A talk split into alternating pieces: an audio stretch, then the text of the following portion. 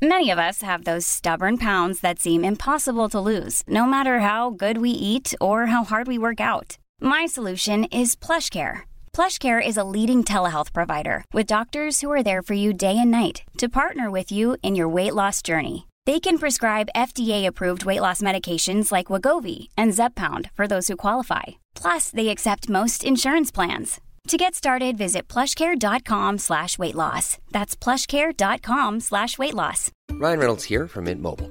With the price of just about everything going up during inflation, we thought we'd bring our prices down. So to help us, we brought in a reverse auctioneer, which is apparently a thing. Mint Mobile unlimited premium wireless. Have to get 30, 30, bit to get 30, bit to get 20, 20, 20, bit to get 20, 20, bit to get 15, 15, 15, 15 just 15 bucks a month. So, Give it a try at mintmobile.com slash switch. $45 upfront for three months plus taxes and fees. Promo rate for new customers for limited time. Unlimited more than 40 gigabytes per month. Slows. Full terms at mintmobile.com. When you're an actor, you probably absolutely love some of the films that you've been in. But on the flip side, some projects that you've starred in, well, you might want to forget them as soon as possible. So let's take a look at them as I'm Jules, this is WhatCulture.com, and these are 10 actors who hate one movie in their franchise. Number 10, Daniel Radcliffe, Harry Potter and the Half-Blood Prince. Now, you can't really blame former child actors for looking back upon some of their earlier movies and wincing a little bit, though, at least in the case of Daniel Radcliffe, he was the star of one of the most successful Hollywood franchises, and say it with me, kids, of all time, aka Harry Potter. While all eight movies in the series were critical and commercial successes, Radcliffe hates one film in the series in particular. Surprisingly enough, though, it's not the first or second movie where he was just still finding his footing playing Harry, but the sixth, Harry Potter and the Half Blood Prince. Radcliffe hates the film for one particular reason his own performance. He said, It was hard to watch a film like Harry Potter and the Half Blood Prince because I'm just not very good in it. I hate it. My acting is very one note, and I can see I got complacent and what I was trying to do just didn't come across. Despite Radcliffe's misgivings, Half Blood Prince was ultimately one of the better reviewed films in the series and grossed a stonking $934 million worldwide. Number 9. Arnold Schwarzenegger, Terminator Salvation. There's little denying that the Terminator franchise is a bit of an abject mess these days, though star Arnold Schwarzenegger has generally been pretty diplomatic about things, keeping his mouth shut about its less successful sequels, with the exception, that is, of the fourth film in the franchise, Terminator Salvation. Now, Salvation remains only one of the six Terminator films that Schwarzenegger didn't star in due to his serving as governor of California at the time, or should there be governor of California? Instead, Arnie agreed to license his likeness to the production such that his T 800 character could make a brief cameo through CGI trickery, with Schwarzenegger's 1984 appearance being digitally drafted onto a stunt performer's body. The results were hugely divisive with the fan base, to say nothing of the entire film itself, which was largely deemed a missed opportunity by critics and fans alike. It remains the second worst reviewed film of the series, behind its sequel, Terminator Genisys Ice, and the second lowest grossing after the most recent sequel, Terminator Dark Fate. During a 2015 interview with Good Morning America to promote Genisys Ice, Arnie bluntly gave his opinion on Salvation saying it sucked. Number 8. Will Smith, Men in Black 2. Now, Will Smith has always been one to speak freely about his career failures, and as phenomenally successful as the Men in Black franchise has been, Smith basically agrees with most fans and critics that its second film fell far short of the mark. In an interview with Jimmy Fallon while promoting Bad Boys for Life, Smith discussed some of the less fruitful scenes in his cinematic past, speaking of cash grab sequels before turning his attention to the Men in Black series. He said, I had fumbled a couple of my last sequels. You know, I wasn't happy with the Men in Black sequel. While Smith doesn't explicitly name the sequel as Men in Black 2, it's clear he's referring to it given that it's by far the worst reviewed and lowest grossing film of the original trilogy. Despite a troubled production, Men in Black 3 was conversely considered a return to form by fans and critics. Sadly, Smith didn't pass comment on 2019's pretty terrible soft reboot Men in Black International, which it's possible he just never bothered to watch. Number 7. Matt Damon, The Bourne Ultimatum. In the case of Matt Damon and the Bourne franchise, there are a couple of obvious picks for entries that he might not be quite so fond of, namely the fourth film, which he didn't even star in, The Bourne Legacy, and the disappointingly mediocre fifth film, Jason Bourne, for which he returned to the fold. But shockingly enough, Damon has no love at all for what is by far the most critically commercially successful film in the franchise, The Bourne Ultimatum. Damon's misgivings with the film largely stem from the script, the first draft of which was written by Tony Gilroy, who penned the first four films in the series. Gilroy had creative conflicts on the first first two movies, and was so frustrated by Paul Greengrass on the second film, who he felt stripped the nuance out of his script, that he only agreed to write Ultimatum if he could submit the script without any studio notes or ever having to interact with Greengrass. Damon minced no words at all when discussing the script that Gilroy had turned in. He said, It's really the studio's fault for putting themselves into that position. I don't blame Tony for taking a boatload of money and handing in what he handed in. It's just that it was unreadable. This is a career ender. I mean, I could put this thing up on eBay and it would be game over for this dude. It's terrible. It's really embarrassing. He was having a go, basically, and he took his money and left. Ultimately, some last minute contributions helped whip the movie into shape, but Damon was clearly exasperated by the sequel's seat of the pants production. Number 6. Bruce Willis Die Hard 2. If you ask most people what the worst Die Hard movie is, the vast majority of fans will say A Good Day to Die Hard, which was largely panned by critics. They certainly wouldn't cite Die Hard 2, which, whilst failing to live up to the original's greatness, is still a solidly entertaining sequel, largely thanks to Bruce Willis's presence. But lo and behold, during a 2007 interview with Ain't It Cool News, Willis said that of the first four movies, he wasn't much fond of Die Hard 2 at all. He said, The second was my least favourite and the least fun, far too self referentially precious. The story was all over the place and suffered from severe unclaustraphobicness. While it's difficult to imagine Willis having a fonder place in his heart for the fifth film, it's also fair to say that Willis stopped caring about his movies absolutely years ago, and to him, A Good Day to Die Hard was clearly just a soulless payday gig he probably couldn't even muster the effort to hate. It actually wouldn't be a surprise to anyone if he hadn't actually seen it, in all honesty. Number 5. Sylvester Stallone, Rocky 5. Do you know what? It's actually frankly impressive that a boxing movie series has enjoyed such longevity and really only delivered one outright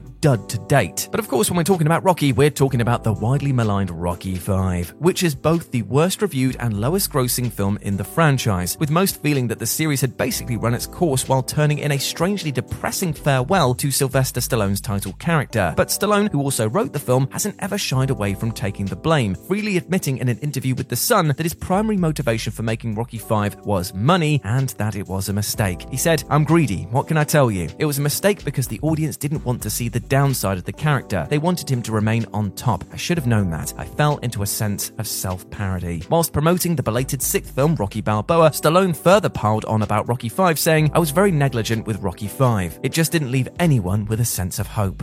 Number 4. Christopher Reeve, Superman 4 The Quest for Peace. While the general consensus is that both the third and fourth of Christopher Reeves' Superman movies weren't all that great, it's Superman 4 The Quest for Peace that has been the true punching bag for fans and critics ever since release. Despite Reeves having a fair amount of creative sway on the sequel, the film's budget was slashed during production to a pitiable $17 million, just a fraction of the original's $55 million, and poor test screenings resulted in almost 45 minutes of material being cut. So, of course, Reeves had a lot lot of distaste for the sequel. He wrote in his autobiography, Still Me, the less said about Superman 4, the better. And need you say more than that? Number 3. Ralph Macchio, The Karate Kid Part 3.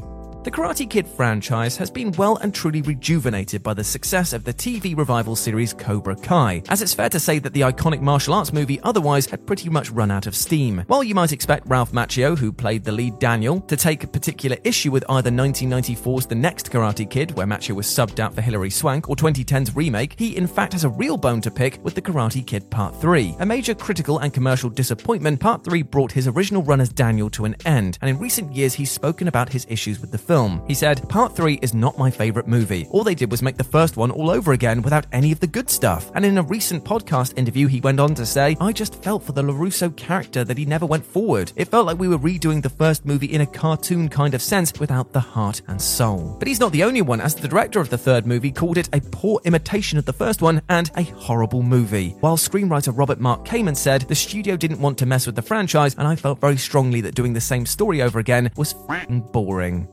Number 2. Eddie Murphy, Beverly Hills Cop 3. As belated sequels go, Beverly Hills Cop 3 is surely one of the most embarrassing misfires ever made. Despite having a blatantly bloated $70 million budget, almost double the combined price tag of the first two movies, the threequel was panned by critics and grossed less than half of its predecessor. In the lead up to its release, star Eddie Murphy typically put on a brave face and praised the film to the high heavens, promising that it was going to be infinitely better than Beverly Hills Cop 2. However, during a 2006 interview on Inside the Actors Studio, Murphy admitted that it was utterly atrocious atrocious, and when discussing the prospect of a fourth film in 2015, he again spoke about Part 3's failures. He said, Before a fourth film happens, they've got to get that script right. That movie has to be right. The third Beverly Hills Cop was garbage. And number one, David Cross, Alvin and the Chipmunks, Chipwrecked. You won't find many people standing up to defend the live action Alvin and the Chipmunk franchise. All four of the movies produced to date have both been critically reviled and yet had pretty solid commercial successes. Comedian David Cross appears in the first three films as Ian Hawke, serving as the initial antagonist before becoming a much more benevolent character in his final film, Chipwrecked. While Cross has always been upfront about the films being bill paying roles, he has an over the odds disdain for the third film, which he publicly trashed just a few days before it was even released. He said, there was no reason for me to be there. All I wanted was to get the f out as soon as possible and buy a summer home with the check. This last film was literally, without question, the most unpleasant experience I've ever had in my professional life. It's safe to say that I won't be working with some of those people ever again. Not the actors. The director was great. We got along. There were a couple of people, though, it was really just an awful, unpleasant experience. But it turned out, though, in a recent interview with Justin Long, Cross also revealed that his comments resulted in him forfeiting $150,000 for violating a non disparagement clause. But to be honest, I think that it was worth it. Even on a budget, quality is non-negotiable. That's why Quince is the place to score high-end essentials at 50 to 80% less than similar brands. Get your hands on buttery soft cashmere sweaters from just 60 bucks, Italian leather jackets, and so much more. And the best part about Quince, they exclusively partner with factories committed to safe, ethical, and responsible manufacturing. Elevate your style without the elevated price tag with Quince. Go to quince.com slash upgrade for free shipping and 365-day returns. Planning for your next trip? Elevate your travel style with Quince. Quince has all the jet-setting essentials you'll want for your next getaway, like European linen, premium luggage options, buttery soft Italian leather bags, and so much more. And is all priced at 50 to 80% less than similar brands. Plus, Quince only works with factories that use safe and ethical manufacturing practices.